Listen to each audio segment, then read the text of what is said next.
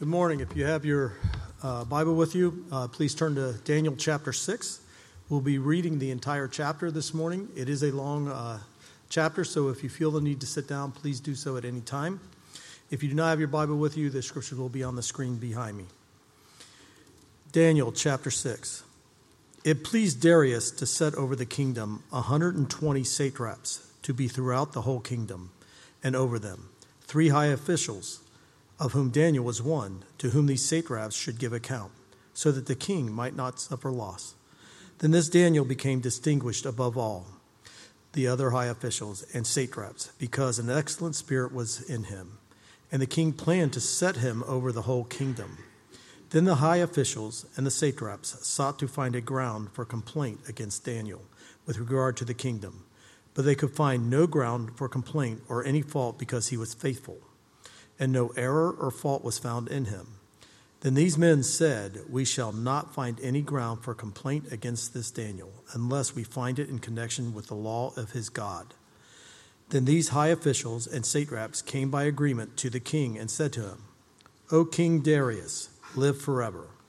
All the high officials of the kingdom, the prefects and the satraps, the counselors and the governors, are agreed that the king should establish an ordinance and enforce an injunction that whoever makes petition to any god or man for 30 days, except to you, O king, shall be cast into the den of lions.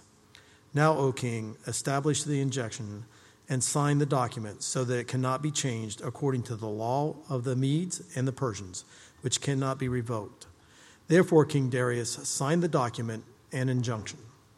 When Daniel knew that the document had been signed, he went to his house, where he had windows in his upper chamber open toward Jerusalem. He got down on his knees three times a day and prayed and gave thanks before his God as he had done previously. Then these men came by agreement and found Daniel making petition and plea before his God. Then they came near and said before the king concerning the injunction, O king, did you not sign an injunction that anyone who makes petition to any god or man within 30 days, except to you, O king, shall be cast into the den of lions? The king answered and said, This thing stands fast, according to the law of the Medes and Persians, which cannot be revoked. Then they answered and said before the king, Daniel, who is one of the exiles from Judah, pays no attention to you, O king, or the injunction you have signed but makes his petition three times a day. Then the king, when he heard these words, was much distressed and set his mind to deliver Daniel, and he labored till the sun went down to rescue him. Then these men came by agreement to the king and said to the king, Know, O king, that is the law of the Medes and the Persians, that no injunction or ordinance that the king establishes can be changed. Then the king commanded, and Daniel was brought and cast into the den of lions. The, king, the king declared to Daniel, May your God, whom you serve continually, deliver you. And a stone was brought and laid on the mouth of the den. And the king sealed it with his own signet and with the signet of his lords, that nothing might be changed concerning Daniel. Then the king went to his palace and spent the night fasting. No diversions were brought to him, and sleep fled from him. Then at break of day, the king arose and went in haste to the den of lions. And as he came near to the den where Daniel was, he cried out in a tone of anguish. The king declared to Daniel, O Daniel, servant of the living God, has your God, whom you serve continually, been able to deliver you from the lions? Then Daniel said to the king, O king, live forever. My God sent his angel and shut the lions' mouths, and they have not harmed me because I was found blameless before him and also before you, O king, I have done no harm. Then the king was exceedingly glad and commanded that Daniel be taken up out of the den. So Daniel was taken up out of the den, and no kind of harm was found in, on him, because he had trusted in his God. And the king commanded, and those men who had maliciously accused Daniel were brought and cast into the den of lions. They, their children, and their wives. And before they reached the bottom of the den, the lions overpowered them and broke all their bones in pieces. Then King Darius wrote to all, to all the peoples and nations and languages that dwell in, in all the earth Peace be multiplied to you. if I make a decree that in all my royal dominion people are to tremble and fear before the God of Daniel. For he is the living God, enduring forever. His kingdom shall never be destroyed, and his dominion shall be to the end. He delivers and rescues his he works signs and wonders in heaven and on earth. He who has saved Daniel from the power of the lions. So this Daniel prospered during the reign of Darius and the reign of Cyrus the Persian. This is the reading of God's word. Please be seated. As you've seen, we're going to be in a long chapter this morning. Um, we're going to be in Daniel 6, which I think could be in the running for the most famous of all the stories in the Bible Daniel in the lion's den. And to give you just a little bit of context, uh, if you didn't grow up reading the story, Daniel is an Israelite. About the age of 15, the Babylonians came in. They took him and other captives back out of Israel into Babylon. Daniel has been there about 65 years by the time that we get to chapter 6. He's probably about 80 years old. He has risen up multiple times in the hierarchy of the government, first under Nebuchadnezzar, uh, then Belshazzar, then the Persians came in and conquered the Babylonians, and now he is under the reign of Darius, or as VeggieTales has probably permanently changed his name in our culture to Darius. So, okay, we really don't know how any of these names were pronounced, so it doesn't matter. Just say it with confidence. You know, I, I really appreciated Jen's story this morning. Uh, Jen knows what it's like to live as a foreigner. I know a little bit of what it's like to live as a foreigner. Some of you know what it's like to live as a foreigner in a foreign land. Uh, I lived five years in Italy, and I, I noticed something in, in Western Europe. When you go to all the major train stations in Western Europe, there is one common denominator. Any ideas what that is? McDonald's. In every major train station, you find a McDonald's. And it's interesting to me because, you know, in these, in these, in these train stations, you have some of the best cuisine in the world in France, in Italy, in Germany, some of my favorite food is in Germany. People don't think of Germans as having great food, but they have great food. Yet in all these places, there's a thriving McDonald's. Why? Because there are so many Americans traveling in Western Europe, and we want a piece of home. And when I was a single guy living in Pisa, Italy, we had a McDonald's in our train station, but if you went over to the Florence McDonald's, they served breakfast. And to me, that was a little more a piece of home than, than lunch McDonald's. So we would wake up really early on a Saturday, which for me back then was like 8 or 8.30. And we would get on a train and take the $5 train over to Florence so that we could get McDonald's breakfast. So that I could have a sausage McMuffin with egg and get a little taste of home. And inevitably, Every time I bit into that sausage McMuffin with egg, it just, something was off. the meat was a little cold, the, the cheese tasted a little plasticky. But when I went to that sausage McMuffin longing for satisfaction, the kind of satisfaction that would remind me of home, somehow it just reminded me a little more that I'm not home. And that sausage McMuffin wasn't going to give me what I really longed for. And the reason I love the story of Daniel 6 is because we see a picture of what it looks like to live as a faithful servant of God, as a foreigner in a foreign land. So I want to look at this passage and I want to identify five things that we should see from this passage to help us understand more about our calling as Christians living as foreigners in a foreign land. Because the Apostle Paul, as he said, our citizenship is not here, it's in heaven. And before we dive in, there's a C.S. Lewis quote that is actually a big part of my, uh, my conversion that I want to read. He says, if I, if I find in myself desires which nothing in this world can satisfy, the only logical explanation is that I was made for another world. We were made for another world. And So I want to dive in and look at what it looks like to live faithfully in this life as foreigners made for another world. All right, let's go. First, if you are faithful as a foreigner, you will be distinguished. In some way, you will be distinguished. Daniel followed God, and we see in verse 3 that it shaped the way that people looked at him. Then this Daniel became distinguished above all other high officials and satraps because an excellent spirit was, with it, was within him. All right, so we know Daniel was wise. He, he was gifted in the area of administration. The Persian government at this time was a massive government. It spanned three continents from Greece to India. And with any mass government, you're going to find mass administration. And where you find mass administration, you find mass corruption. And the people at the top, especially the king, quickly learned that when Daniel was around, the corruption was less and the prosperity was more. And that's why at the end it, in this verse it says Daniel protected the king from suffering loss. He knew that it was better for him when Daniel was around. So, why was this? What shaped the way that Daniel thought? What, what brought about this excellent spirit within him? I think there are multiple things, but I think it all comes from something we, we can see from his name. Do you know what Daniel's name means? God is my judge.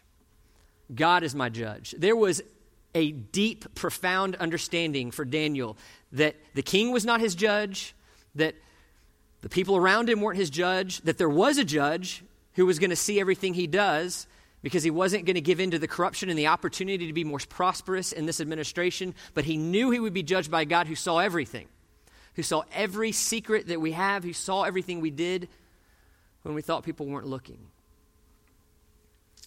And so we need to ask ourselves can the same be said of us? Are those who employ us thankful that we're there? Are those who are employed by us, do they, are they thankful that we're the people who are making decisions about their lives? Or if I can bring you into my world a little bit more right now, are the parents of the kids who you're coaching in Little League thankful that you're there to coach their child, even if there's an absence of any real perceivable athletic ability on your part. Are people glad because we're around? Are we living with an intense knowledge that there is a judge? And that judge is the God of the universe who sees everything that we do. If that's the case, we're going to look different. The decisions we make will be different. They won't make sense to everybody. And in some sense, we're going to be distinguished. But when we live this kind of life and when we're distinguished, there are also going to be those who despise us. And that's my second point. If we're going to be faithful as foreigners in a foreign land, the way that Daniel was, we will be despised. So, if we are really good at what we do, if we live the kind of life knowing that God judges us, our bosses are going to like us. That is, until we're promoted over them. You know, you get promoted over somebody, then you begin to see who your real friends are. People are going to be jealous. And I, I do want to have a caveat here, okay? Because I talk to Christians who will come to me and say, Jim, I, am I'm, I'm persecuted at work and I'm, and I'm persecuted in home, and, and people just don't like me because I'm a Christian.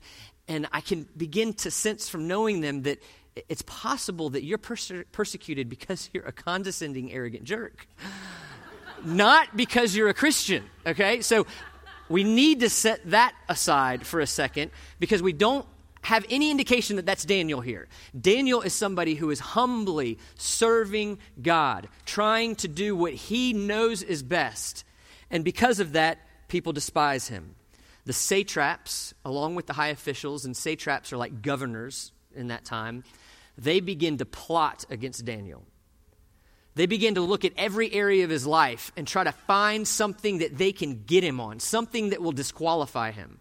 And it doesn't mean that Daniel's perfect, but they begin to look for something to disqualify him. And the text says that no error or fault was found in him. So here we need to ask ourselves can the same be said about us? if somebody went and rooted around in our life, if they talked to those closest to us, if they got on our phones, looked at our internet history, looked at our, our chats, at our bank account, would we pass that kind of a test? And again, not saying we're perfect, but would we find, be able to f- be found just the way that Daniel was? About three years ago, the Ashley Madison thing happened, where some internet history was revealed, uh, if you know what was going on. And a lot of men who were on a website that they shouldn't have been on were made public. And, in, and I, it was state by state how this played out. It was different in every state. But in my state, they went, someone arranged every name by city in alphabetical order. So you could just go. I didn't do this, by the way, but a lot of people did. And you could see everybody in the town of Oxford, Mississippi. And then, you know, the surrounding towns where you know people who was on that website. And I knew three men on that website. And I was talking to a pastor and we were talking about this unique phenomenon, and I said, Man, I just think this is a precursor of what's to come. I think we're going to see a day and age where everything we do on our phones is going to be made publicly available. And that pastor went white. And he said, Jim, that would not go well for me. And I appreciated his honesty, and I do think the Lord has used that conversation to bring him to a better place. But that pastor would not have passed that test. Can we? Because the world wanted Daniel to fall. They wanted him to fall, and they would have been cheering as he fell. And I think primarily for two reasons. First is plain jealousy. You have this man getting praise and promotion that you're not getting, so sure, we're going to be naturally geared to be jealous of this person. But I think there's something deeper. And I think it has to do with the God that Daniel serves. Daniel is adamant there is only one God the God of Abraham, the God of Isaac, the God of Jacob. That is the only God. And when you make a claim like that, you are saying, even if you don't say it, everyone else's God is false. Everyone else's worship is false. And when people hear that, it is going to cause them to not like us in some way. When I was in college, I got to serve on this national board and they would fly us around the United States for these board meetings. And it was, I was really thankful to be on this board. But there was this guy who was always a little distant from me. He was a very, very successful, very nice guy. And finally, at one of these meetings, uh, we got to start to talk about spiritual things. And it, and it, was, fu- it was like the, the floodgates opened. And he said, Jim, I hate Christians like you. I hate you because of your intolerance. And I wasn't as nuanced back then as I would like would have, should have been, and I said, "Really?" Because of the two of us, it seems like I'm the tolerant one right now in this conversation. But what he was saying when he was waving this flag of tolerance was, "I'm tolerant of anything that doesn't tell me that I'm wrong. Anything that tells me I'm wrong, I am intolerant of." And I think that, in large part, is what's going on in Daniel in this passage. They didn't want to be told that what they believed was wrong. There's one pastor I read, he said, You know, everyone can get around the first part of John 14, 6. I am the way, the truth, and the life. It's the second part that flies all over people. No one comes to the Father but through me. So we shouldn't be surprised if our devotion to God brings some measure of difficulty. Jesus said, Blessed are you when others revile you and utter all kind of evil against you on falsely on my account. Rejoice and be glad. So, the question we need to ask ourselves as we live as foreigners in a foreign land are we despised? I'm not despised because we're condescending, arrogant Christians, but are we despised because we are trying to humbly walk in our faith? And if there is no no one around us that we see despising us for our faith, it may be cause to re examine our faith. Because if we walk faithfully as foreigners in foreign land, we will be dignified, but we will dis- be despised. And then, thirdly, we will be prayerful. All right, the high officials and the satraps, they gathered together. They tried to find something against Daniel. They couldn't find anything, so they decided we're going to use his character against him. We know that he prays. Every day he prays, and we know we can use that against him. So they went to King Darius and they tricked him into making a decree that for 30 days you could only worship him. For 30 days you could not worship or pray to anybody but the king. And the nature of a Persian decree was such that once it was made, you could not revoke the law. Even the king himself couldn't come back on it. And so Daniel knowing what's going on, knowing this is going to be a problem for him, what does he do? He prays. He goes back to his place, his upper room, with the window open as he always did, and he prayed. And I think there are three things we can see about the way Daniel prayed if we want to continue as faithful foreigners in a foreign land. And first is that he prayed humbly. We see that he was on his knees. You know, he didn't come to God as some errand boy who we go to to get something when we need it and want it. He went to God humbly, knowing that God is in charge of all events. He's going to have this go the way that he wants, and it's going to be for Daniel's best. But Daniel doesn't understand it at this moment, so he simply gets on his knees and he prays. And the first thing he does is thank God for all of his people, and then he humbly begins to make requests for them. So he prays humbly, but second, we see that he had a habit of prayer. Verse 10 says that he gave thanks before his God as he had previously done. So, praying for Daniel, it wasn't something that he just did when he was in a hard time. It's something that he had been in the habit of doing. He had been praying three times a day, facing Jerusalem, as was the, the, the uh, custom of Israelites in captivity.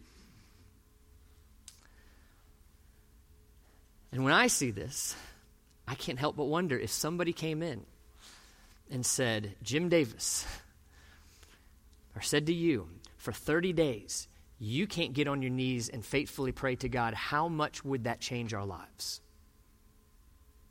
And if, if the answer isn't significantly, we have something to learn from Daniel. Because he had a habit of praying. And that habit, I have to imagine, goes all the way back to his roots in Israel, probably back to his parents. Everything for Daniel had changed. His customs had changed, his dress had changed, his language has changed. But the most important parts of his faith and who he was, they had not changed. His parents had established that in him. And I, I don't I don't expect that somebody's going to come in when my kids turn 15 and take them from me. But I do think at 18, Lord willing, they will leave me. And I have to ask myself, am I giving them the same kinds of tools that will set them up to live also as faithful foreigners in a foreign land? Tools like prayer that obviously Daniel had gained before he became an exile in Babylon and then Persia. So he prayed humbly, he had a habit of prayer, and then thirdly, he prayed openly. You know, I think he could have gone to a different room. I think he, he could have closed the window. And this one for me is really interesting because in our culture in America, things are changing so fast that one of the things that's becoming awkward is open prayer, public prayer. And increasingly, I find it difficult to discern is this a time we pray publicly? Is this a time we pray privately? You know, we don't want to be like the, the Pharisees who Jesus rebuked for being so public in the way that they prayed. So, what do we take from this? How do we discern when we pray openly and when we pray privately? Because I know I look in my past and I can see times that I've been guilty of being public when I should have been private and private when I should have been public. So, the best tool that I know to use and to give to you actually came from a guy named Kevin DeYoung. He says if you, if you feel the temptation to pray in private, go public. And if you feel the temptation to pray in public, go private. I think that's a good, a good filter for us. I think that's probably what Daniel felt. I think he, pr- he felt the temptation to pray in private, private, but he went public. So if we're faithful, we will be praying. we will have to pray. And then, fourthly, if we're faithful foreigners in a foreign land, we will have trials. We will have trials the high officials and the satraps, they waited, they found Daniel doing exactly what they knew he would do. They caught him, they brought him before the king. The king knew what was going on, but couldn't revoke this, this injunction or this, this law, this decree. And so he was sent to the lion's den. And I think the last words of the king to Daniel were somewhat prophetic. The king says, May your God, whom you serve continually, deliver you. I was talking uh, about the story with my children uh, a little bit back at the dinner table, and one of my kids said, Why did he just have lions hanging around? That's kind of weird. and I thought, That's a really good question. Why did he have lions? And it, it, wasn't unlike like a British aristocracy where they would keep foxes around for sport hunting in the same way Persian kings and royalty would keep lions around for hunting. It just happened that they also doubled nicely for a James Bond style execution. And I know you know that there are many out there who say things like, if you have enough faith, these kind of trials won't come your way. When my wife was going through chemotherapy for cancer about 10 years ago, I had a, another guy I was sitting down with who told me he felt like the reason she was going through cancer was because we lacked a certain measure of faith. And he was very lucky there was a table between us at that moment because I've never wanted to hit somebody more. We can't draw a conclusion like this from the Bible because Daniel went to the lion's den, Stephen was stoned to death, Peter was crucified upside down, and Paul was shipwrecked, stoned, beaten, arrested, and beheaded. Paul says to us in 2 Timothy 3 2 that indeed all who desire to live a godly life in Christ Jesus will be persecuted. And I know some of you have studied Greek out there. And you know that in ancient Greek, you know what this word all means? All. All.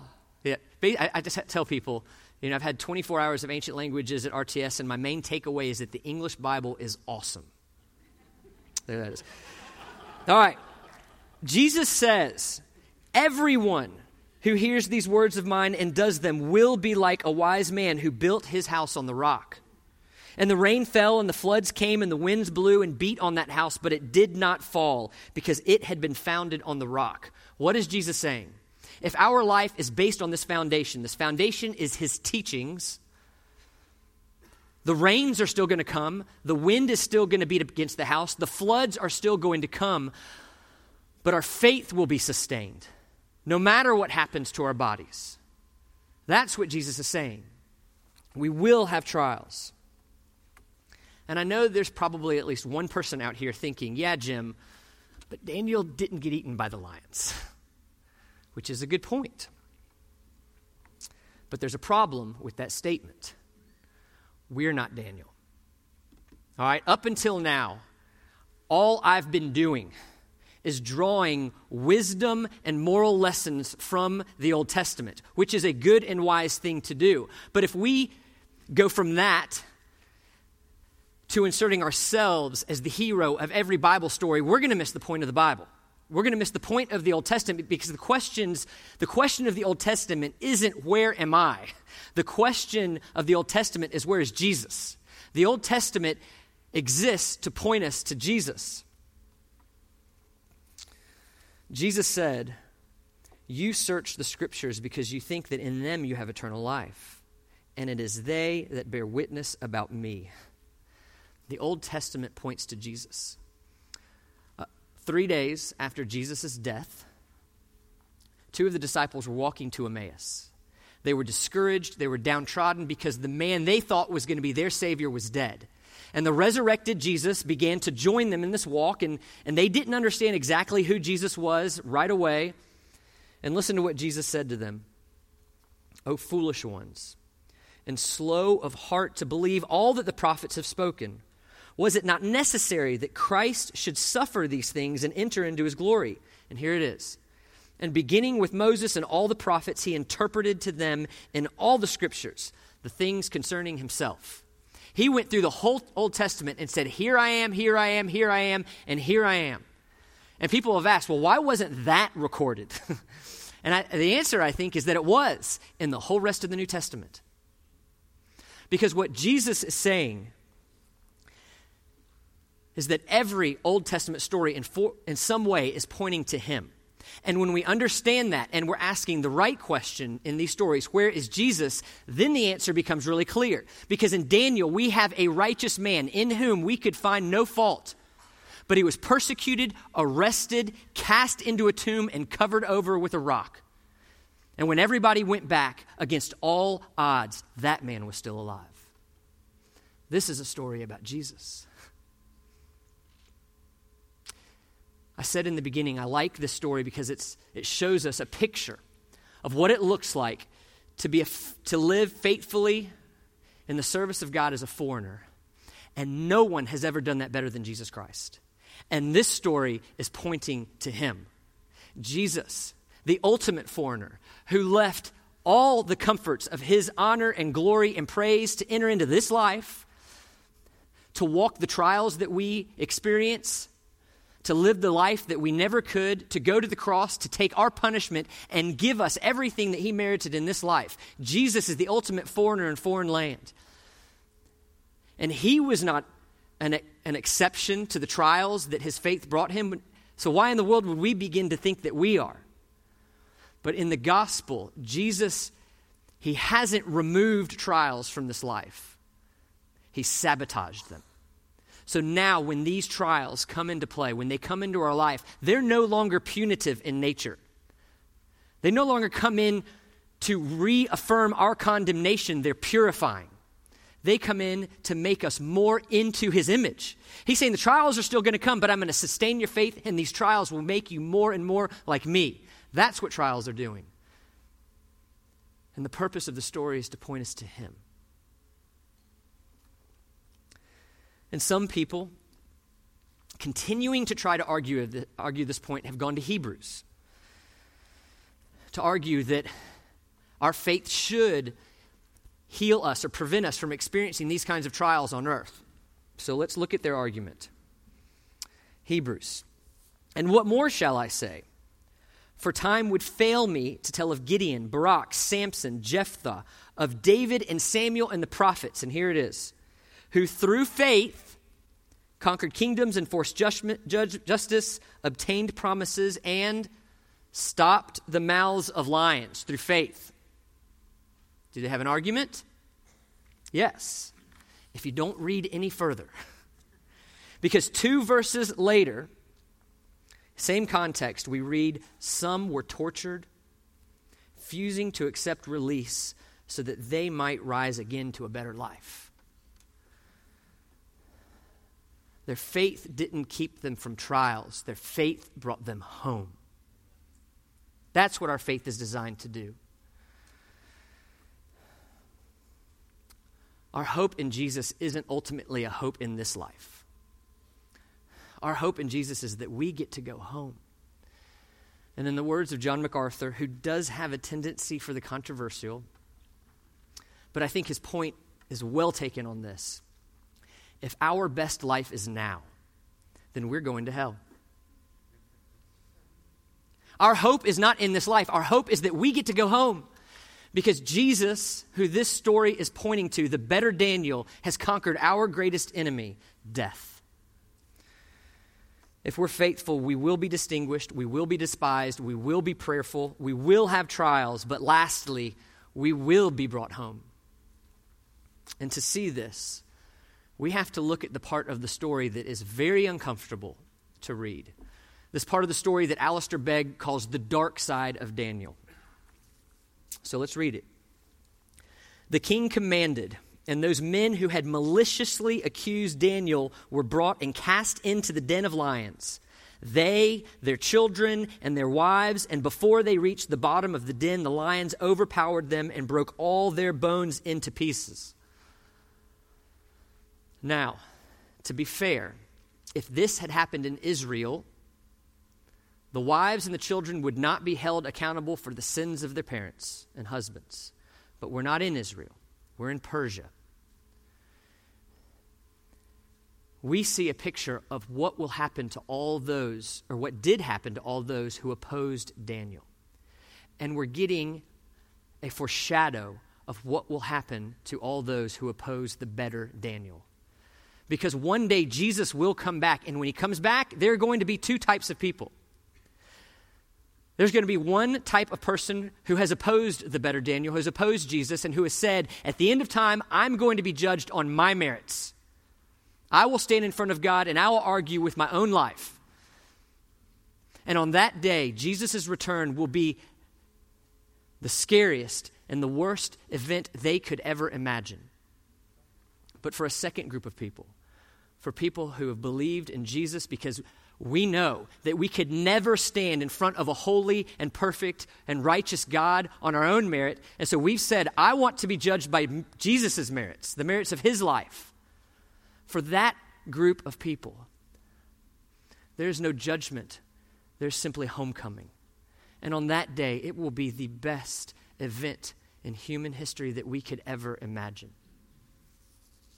And so, our the question we need to ask ourselves is what is our relationship with the truer Daniel? What is our relationship with Jesus Christ? And on that day when he returns, is it going to be a day of terror or is it going to be a day of homecoming? Because only in Jesus Christ can we go home to the land that we truly long for and were created to live in. Do we know that this is not our home? Do we really feel it? You know, in, in Grace Bible Church, I was saying in, in the, the first hour, we are, we have been traditionally a younger church. Uh, for many years, the average age at Grace was about 13 and a half, as best we could tell. And by God's grace, we've been getting older. I think we've probably hit our 20s. We see more gray hair in the audience, and I'm really thankful for that. But by and large, I don't think the people at Grace Bible Church in Oxford that we feel like foreigners because we are young enough, we are healthy enough, by and large, we're successful enough to think that this world can satisfy us. And this year, Angela and I, who would be guilty of the same thing, we lost a really good friend to cancer. Her name was Shasta. She was about our age. And after two days after she died, one of our mutual friends got a new phone. And I don't I didn't know this was a normal thing, but when you get a new phone and you put in your new SIM card and you download whatever data comes in from the cloud, it's not unusual to get an old text message as if it's a new text message. So, two days after his death, he got a text from Shasta saying two words I'm home.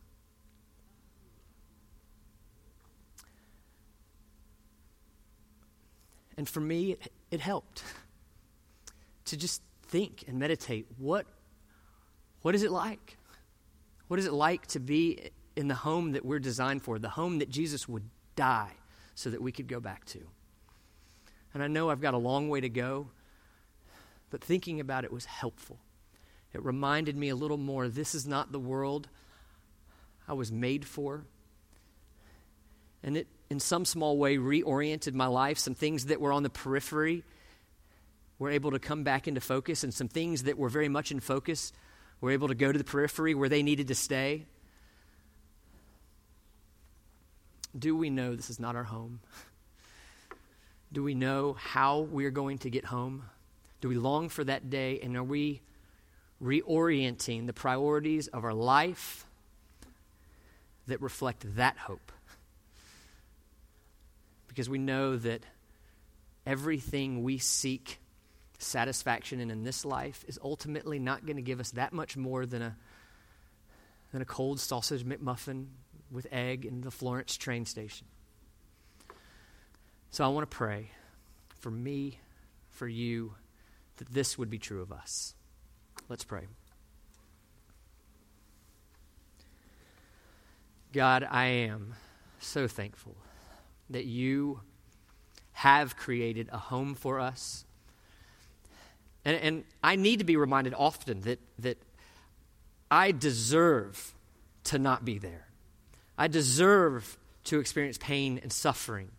But in your grace, you have given us Jesus Christ, who is conforming us, using the trials of our life to conform us into his image in a long process, process that feels long, but in the glimpse of, the, of eternity, it's, it's a flicker of an eye. And God, I pray that this would be more real in our hearts, that we would know the home to which we were called, the Savior who bought us our ticket there, and that we would just be reoriented. And the things of this world that we love so, we wouldn't love as much, and the things that we can easily forget about you, we would see more clearly. We know that this is only a grace of your Holy Spirit, and I pray that you would do that work in our hearts that we would have eyes to see and ears to hear, a mind to understand, and most of all, a will to obey. And I pray this in Jesus' name. Amen.